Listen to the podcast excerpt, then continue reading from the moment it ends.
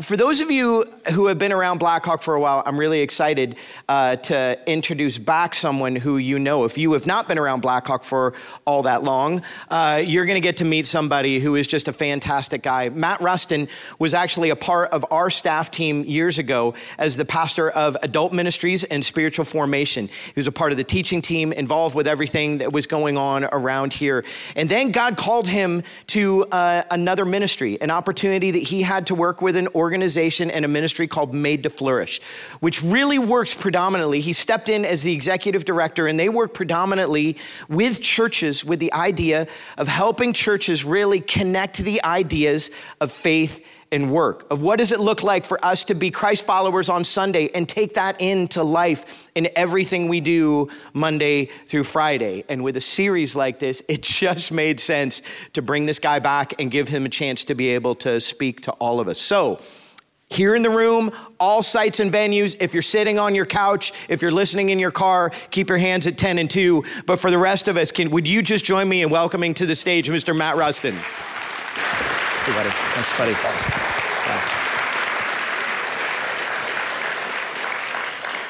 Awesome. Well, thank you, Matt. And it is so good to be back at Blackhawk. Seriously. Uh, I'm getting like flashbacks right now as we speak. Just uh, so I was here 2011 to 2015, and that's seven years now since I've been here on this stage, and time has gone so quickly. I feel like it was just yesterday as I was pulling up uh, with Matt today to Blackhawk. But my wife Margie and I, we loved our time at Blackhawk, and we are huge fans of Madison and of this church. Seriously, I, I, was thinking like we should be we should be getting some sort of a cut from the Madison Visitor Center because we are always talking back in Kansas City where we live. We're, t- we're talking to people like, you got to go visit Madison. It is so cool. And when you're there, go check out Blackhawk Church.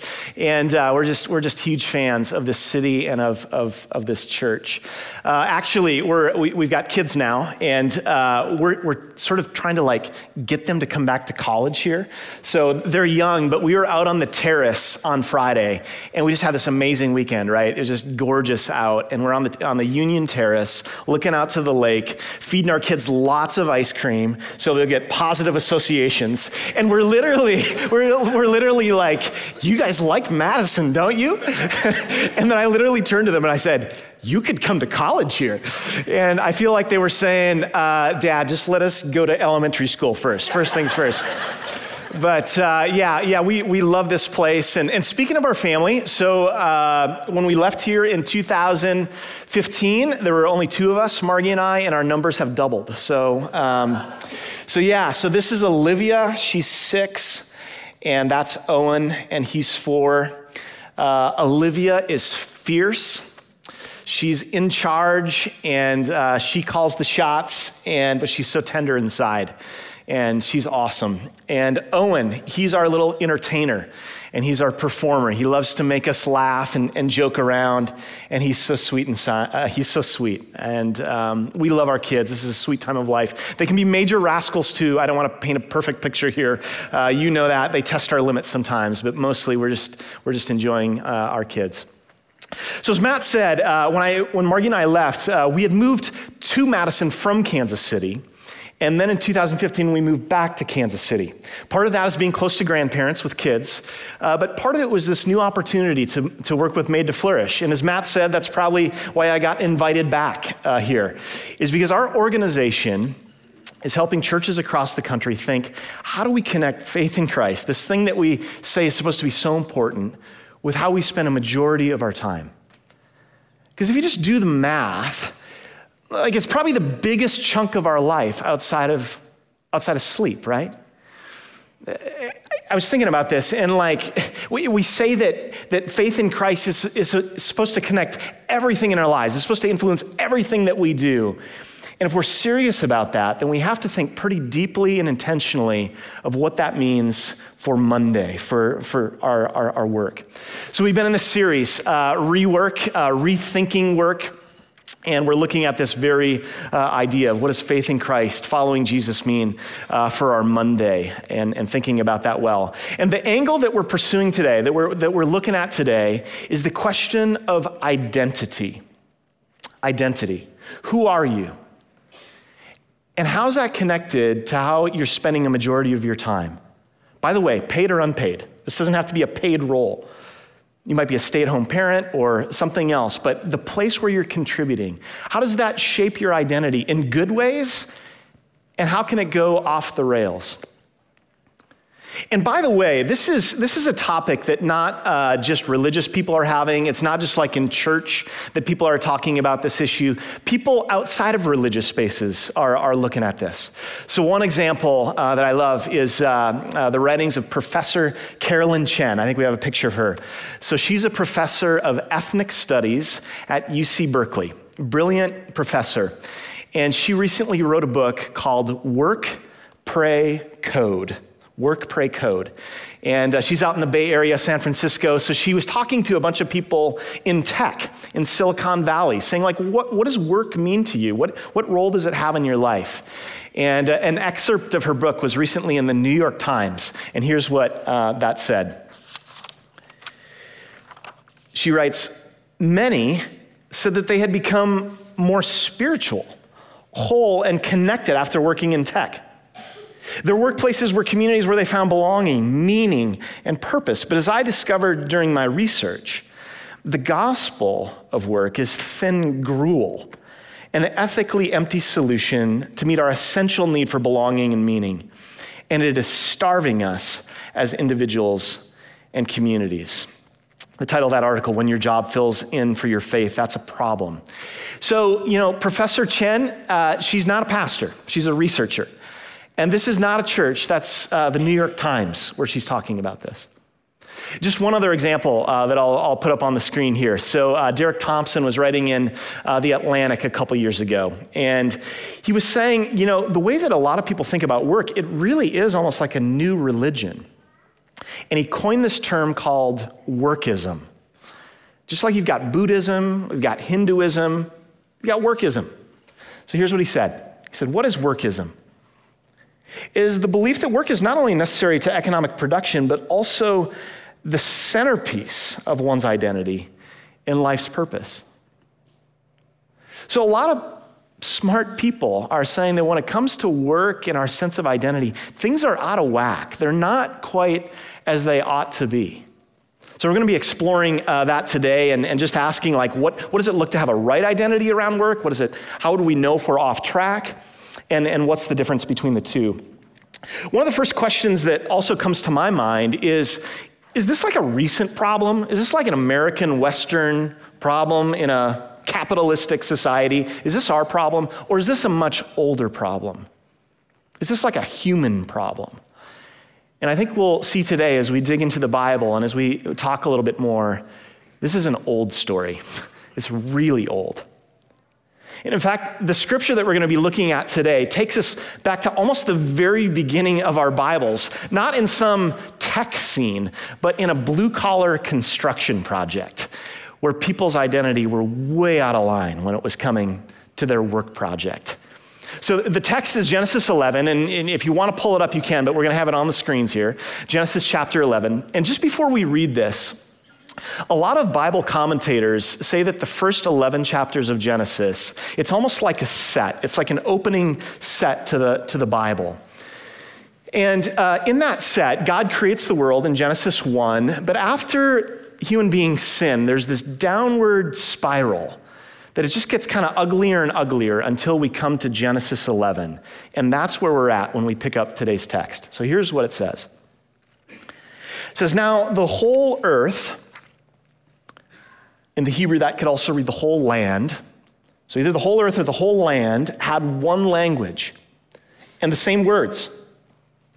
And as people migrated from the east, they found a plain in the land of Shinar and settled there. And they said to one another, Come, let us make bricks and burn them thoroughly. And they had brick for stone and bitumen for mortar.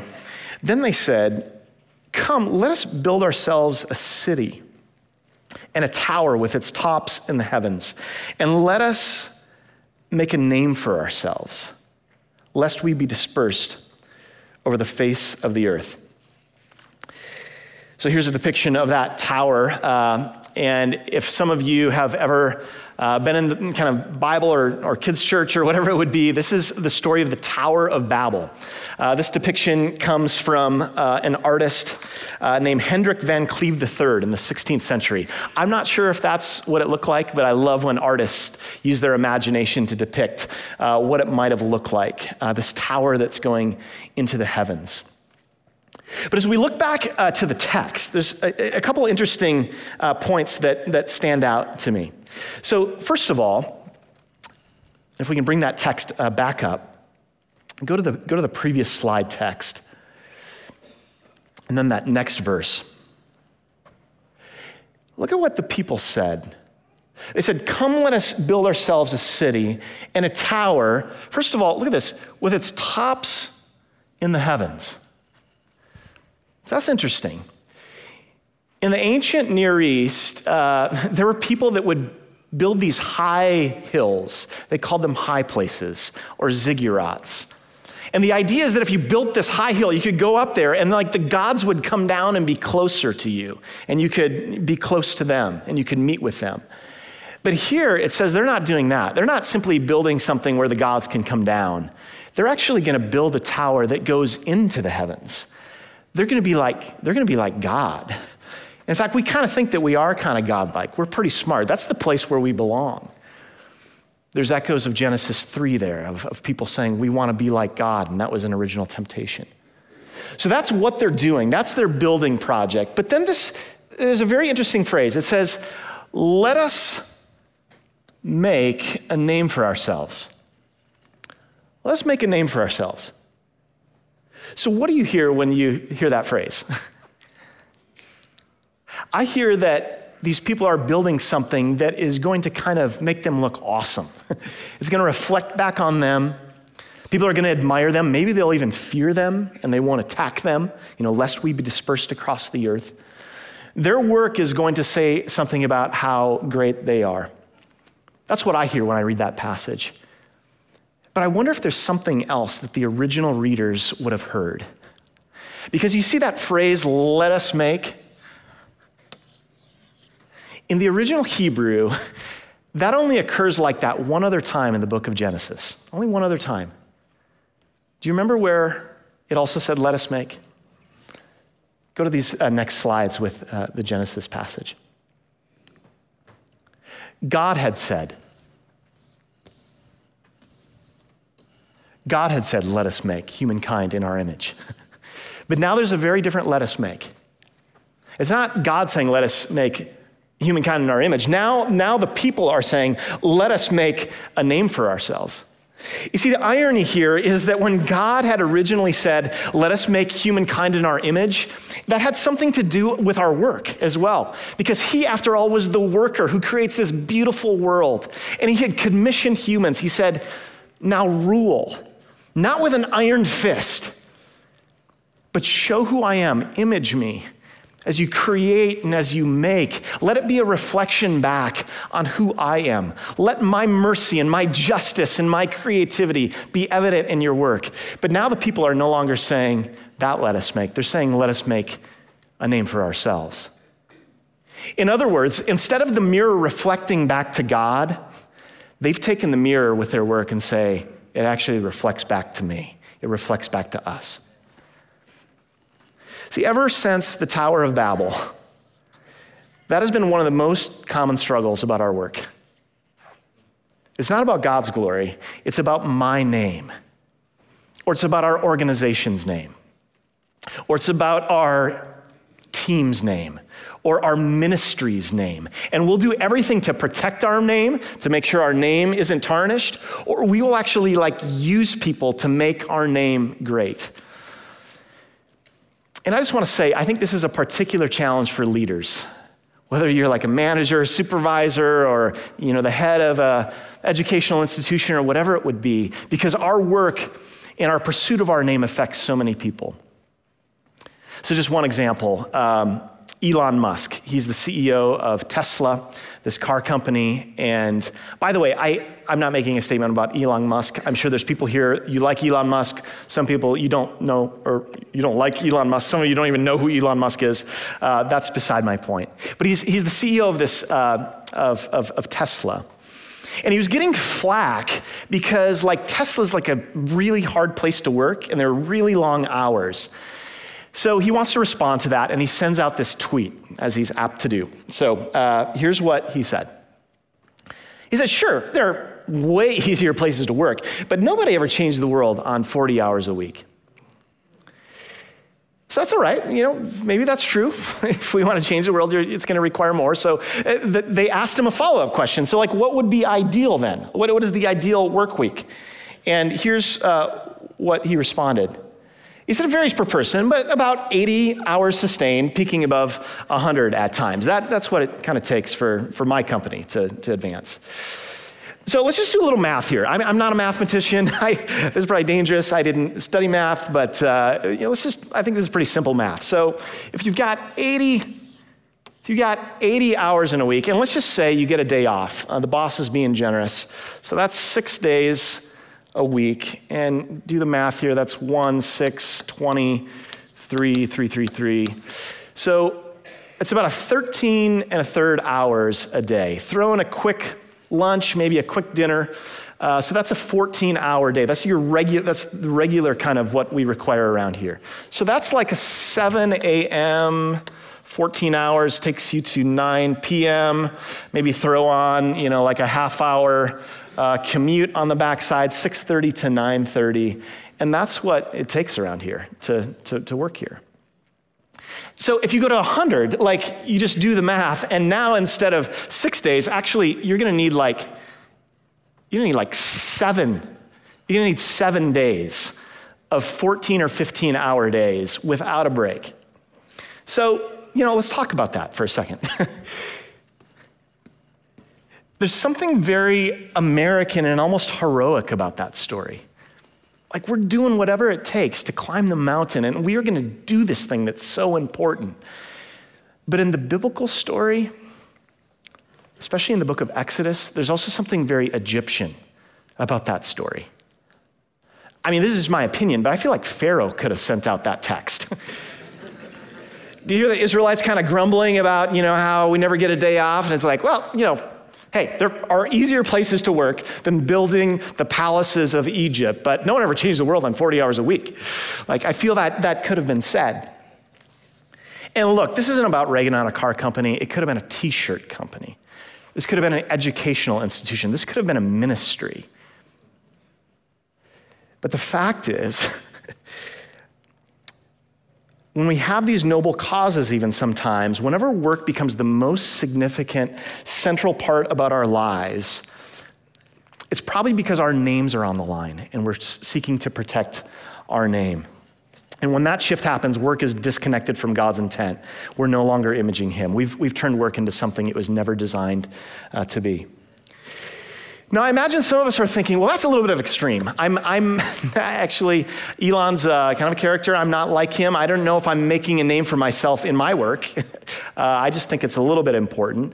And like, what would even, what would be the signs that maybe there are times when our identity is too wrapped up in our work? I was even trying to figure that out for myself. I'm not like Elon Musk, I don't think. So I've gotten some uh, diagnostic statements that we'll put on the screen. And just ask yourself if you could say this, maybe it's time to re examine some things in your life. So here are just a couple diagnostic statements. We'll try this one. When work is going well, everything else in my life feels okay. But if work is going poorly, those around me know I'm pretty difficult to be around. like it sort of infects everything else, uh, kind of the temperature at work. Or this statement work is allowed to interrupt everything else in my life. It could be on vacation, could be with the family. It's got free reign to just kind of come into my life. Here's another statement. The idea of ceasing from work is scary because I feel like I will lose momentum or lose ground to others. This is a competitive environment. I got to keep going, going, and going to advance my name and my position in the company. That's just the reality around here. A couple other statements. It's hard for me to feel happy about the success of others in work because I feel like it should have been me, and they're taking away my opportunities. I can't celebrate someone else's success. Or this final one, just before I read it, sometimes work can actually give us a negative identity. that our, we, we have a sense that work is like a reflection of who we are and we don't feel good about it. And if that's your case, I'm sorry that you're in a situation like that. But here's how that might sound. Says, I'm ashamed of my role at work and would prefer not to mention it because it might cause people to look down on me. And that's the brokenness of our world, right? People often see us and who we are based on our work situation. Here's the way it comes in my life. I was talking to some of the Blackhawk staff uh, before this message, and they asked me that question. They're like, Well, what does it look like for you? I'm like, Me, I, I don't have any problems with this issue in my life. So here's what it looks like. Uh, I know there are times when I find too much identity in my work. and it's either big successes that I have or big failures, one of the two. And I know my identity is wrapped up in my work because of the highlight reel that goes on in my mind hours after or even days after. Do you know what I'm talking about? The highlight reel? Like you watch a sports game and then afterwards it's like all the best moments are shown on the highlight reel. So I'll do something awesome at work and I'm at the top of my game and I am just, you know, that went really well. And then later I'm out for a walk or I'm mowing the lawn and I'm thinking about how awesome I did. or something that was really bad, and I'm like embarrassed, and like that really portrayed me in a bad light. People are gonna think less of me, and I'm out on a walk or mowing the lawn, and the highlight reel is just going.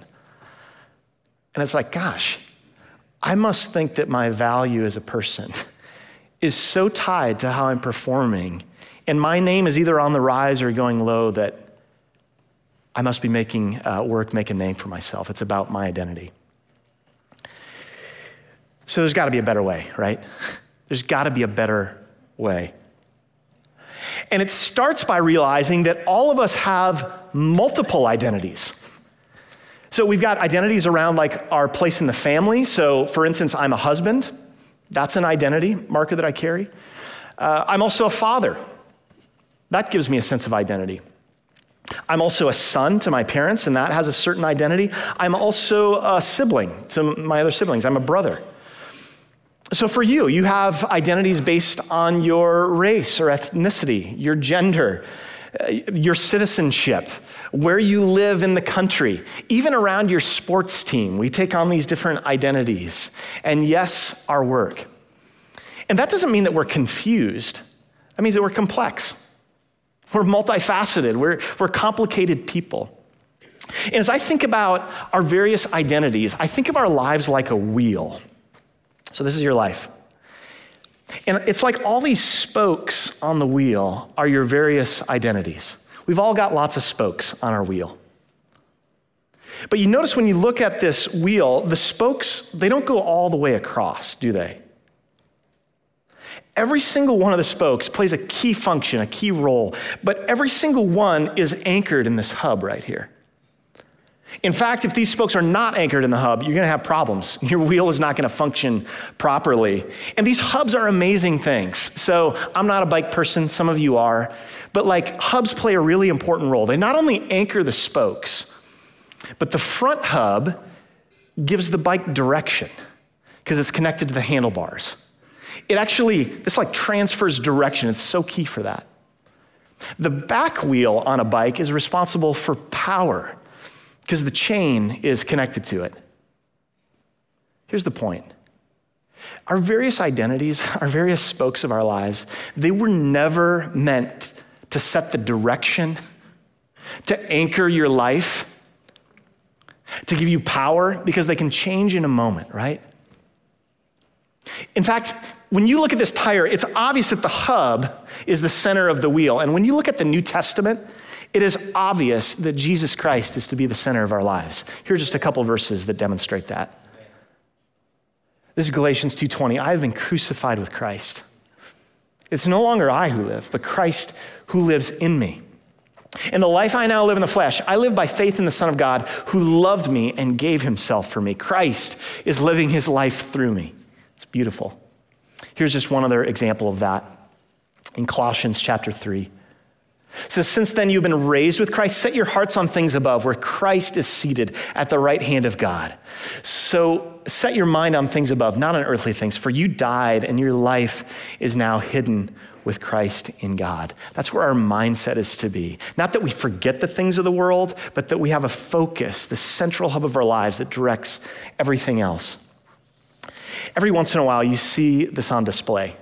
You've probably seen this on display. So I, uh, I don't watch a lot of golf. I'm not really a golfer. I go once in a while and, and hack around the course. But I do watch one tournament every year uh, the Masters. So this comes on in April. If you're a golf fan, or maybe you've seen this on TV, it kind of like announces spring to me because it's in, in Georgia. It's this gorgeous setting. But this year, there was a young golfer who is 25 years old.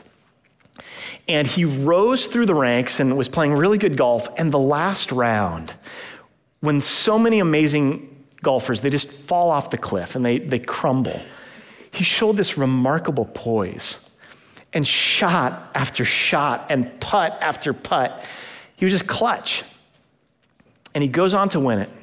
25 year old. His name is Scottie Scheffler. Here's a picture of Scottie holding uh, kind of the trophy after he won the Masters. He's got the green jacket that all the, all the winners wear. The interviewers asked him afterwards, like, how did you do it? How did you have such poise? How did you remain, remain so level headed that you could, you know, it looked like you were just in complete control? And here's what he said to the interviewer he said, The reason why I play golf is because I'm trying to glorify God and all that He has done in my life. And so for me, my identity isn't a golf score. Like Meredith, my wife told me this morning, she says, if you win this golf tournament today, or if you lose this golf tournament by 10 shots, if you never win another golf tournament again, I'm still gonna love you. You're the, still the same person. Jesus loves you, and nothing changes. Amen. I love that. Then in a sport where literally your name is on a leaderboard and it's either rising or it's falling, Scottie's able to say, That's not my identity. I'm not my golf score. Now, here's the reality. I realize that most of our, us are not professional athletes working out our identity on live TV, right? We're nurses and we're teachers we're receptionists, we're lawyers. We work at UW or we work at someplace else. And I just wonder if there's going to come a moment in the next week or the next couple of weeks where this question about your name and your identity is going to come up.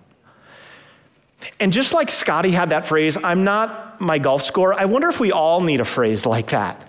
Like, I'm not my sales goal. I'm not my salary. I'm not my paper that I'm submitting for a journal. I'm not my GPA. I'm not my sermon.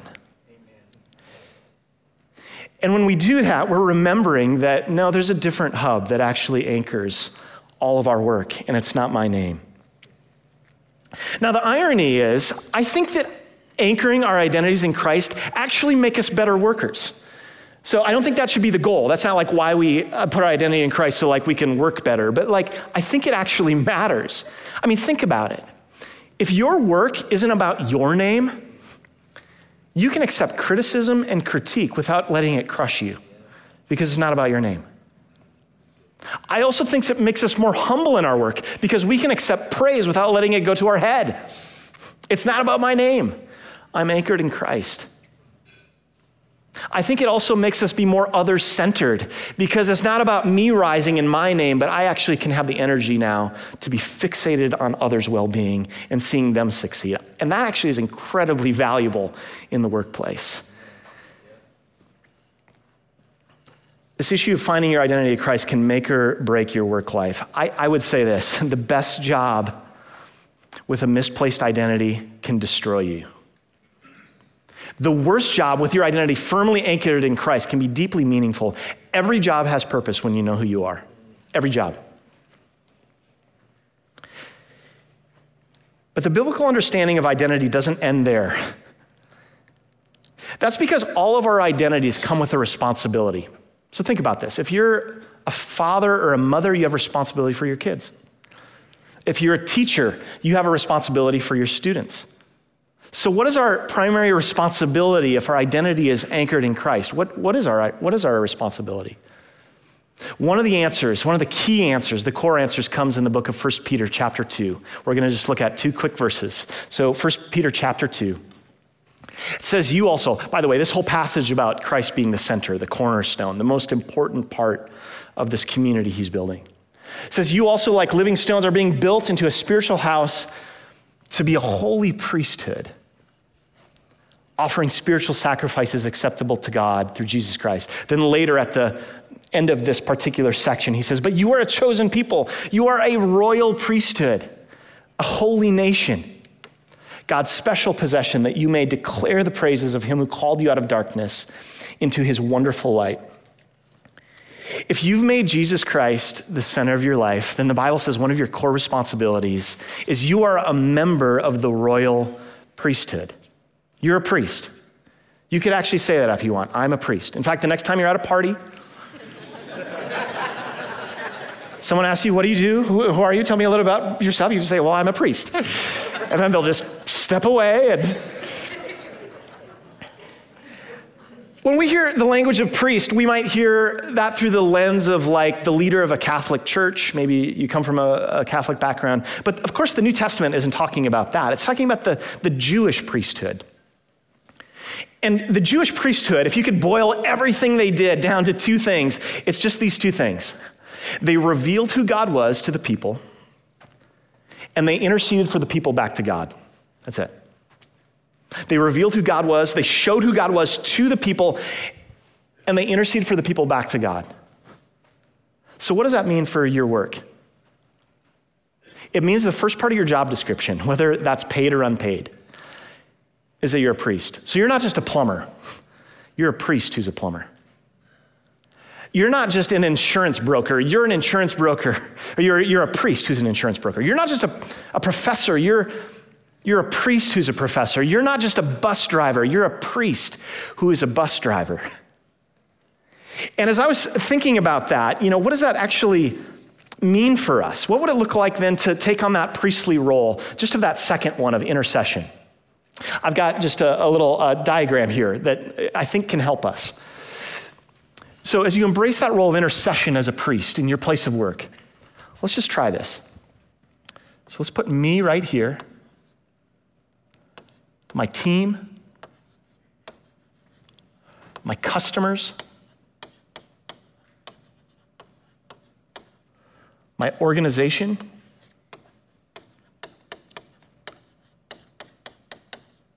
In my industry. So, what would this look like?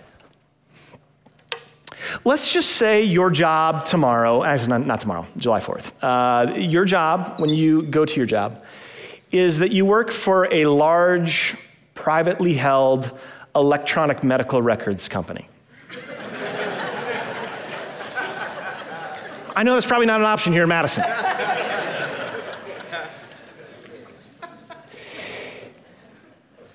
Me, Heavenly Father, I'm walking in from my car and I'm just stressed. And I ask that today you would help me to be aware of your presence and that I would actually be the sort, sort of person you've called me to be in this space. Heavenly Father, my team, we're working on this big project and there's just conflict. And um, I pray you'd be at work creating a spirit of unity with my team as we engage in this project. God, our customers, we're, we're dealing with this big hospital system and they're just not getting it and they're frustrated. Would you give them grace and a sense of understanding as we talk to them today? I don't feel like I'm connecting. We, we need some help. And would you help them because their work impacts so many lives in their hospital? God, for our organization, we're this big employer. So many people come to Madison to work here.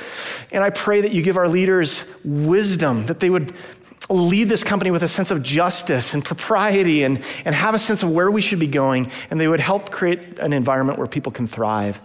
And then our industry, we're in this healthcare industry that is so amazing, but also so broken. Might healthcare in this country be a reflection of you who are the healer? You're the healer, God. would you do something great beyond our imagination in this country? You see, because you don't just work at a large electronic medical device company, you're a records company, you're also a priest in that place. Let's just do one more. So you're a student, either at high school or maybe one of the colleges here. Heavenly Father, I'm stressed out. I've got tests coming up. I feel like I've tried to cram everything in my mind, but would you give me your peace today? Would you help me? God, for my team, that's really my classmates. We're all stressed too. And I think of Jane in particular. She lost she lost her mom last week, and I pray that your presence would be evident to her as she engages in the classroom. Would you help her?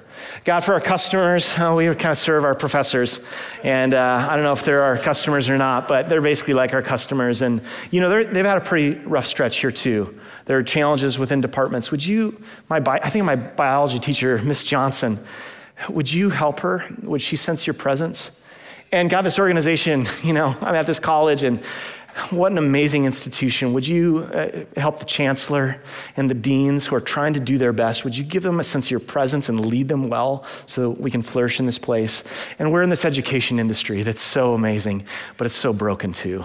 I pray that somehow in our country, that we would be a country where there could be education for all people, realizing that you've given us potential in our brains to learn. And you, after all, sent your, your son to be a teacher. So help us to be that. You see, you're a priest. That's the first part of your job description, whether your work is paid or unpaid.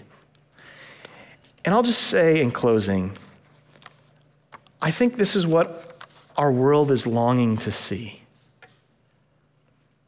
Not merely that the Christian faith is true, but that it's good. It's as relevant on Monday as it is on Sunday. And you don't just have to come into our building or be part of our tribe, but actually, when we scatter, because at Blackhawk we know this, right? We say this again and again. The church is not the building. I mean, you might have said to someone today, I'm going to church, but actually, the church is not the building. We're the church. And we're primarily the church out there. And my prayer for us all is that by God's Spirit, we would embrace our role with Him at the center, taking on our priestly role to be God's people out there. Because I think that's what our world needs, especially in a time like this. Would you pray with me? Heavenly Father, thank you. Thank you that you don't just rule from afar, but you actually come to live in us and among us. You empower us. And sometimes I know that the world of our work can feel like a million miles away. We might not be aware of your presence just because uh, we're going about our work, but you are there in us, among us. I pray that as these people scatter across Dane County, wherever they would live and serve, paid or unpaid, that you would empower them to be your people where they are. And of course, we can't do that without your spirit and without your presence. So we know you walk with us. Help us to walk with you and keep in step with your spirit. We give these things to you and we pray in Christ's name. All God's people said, Amen. Amen.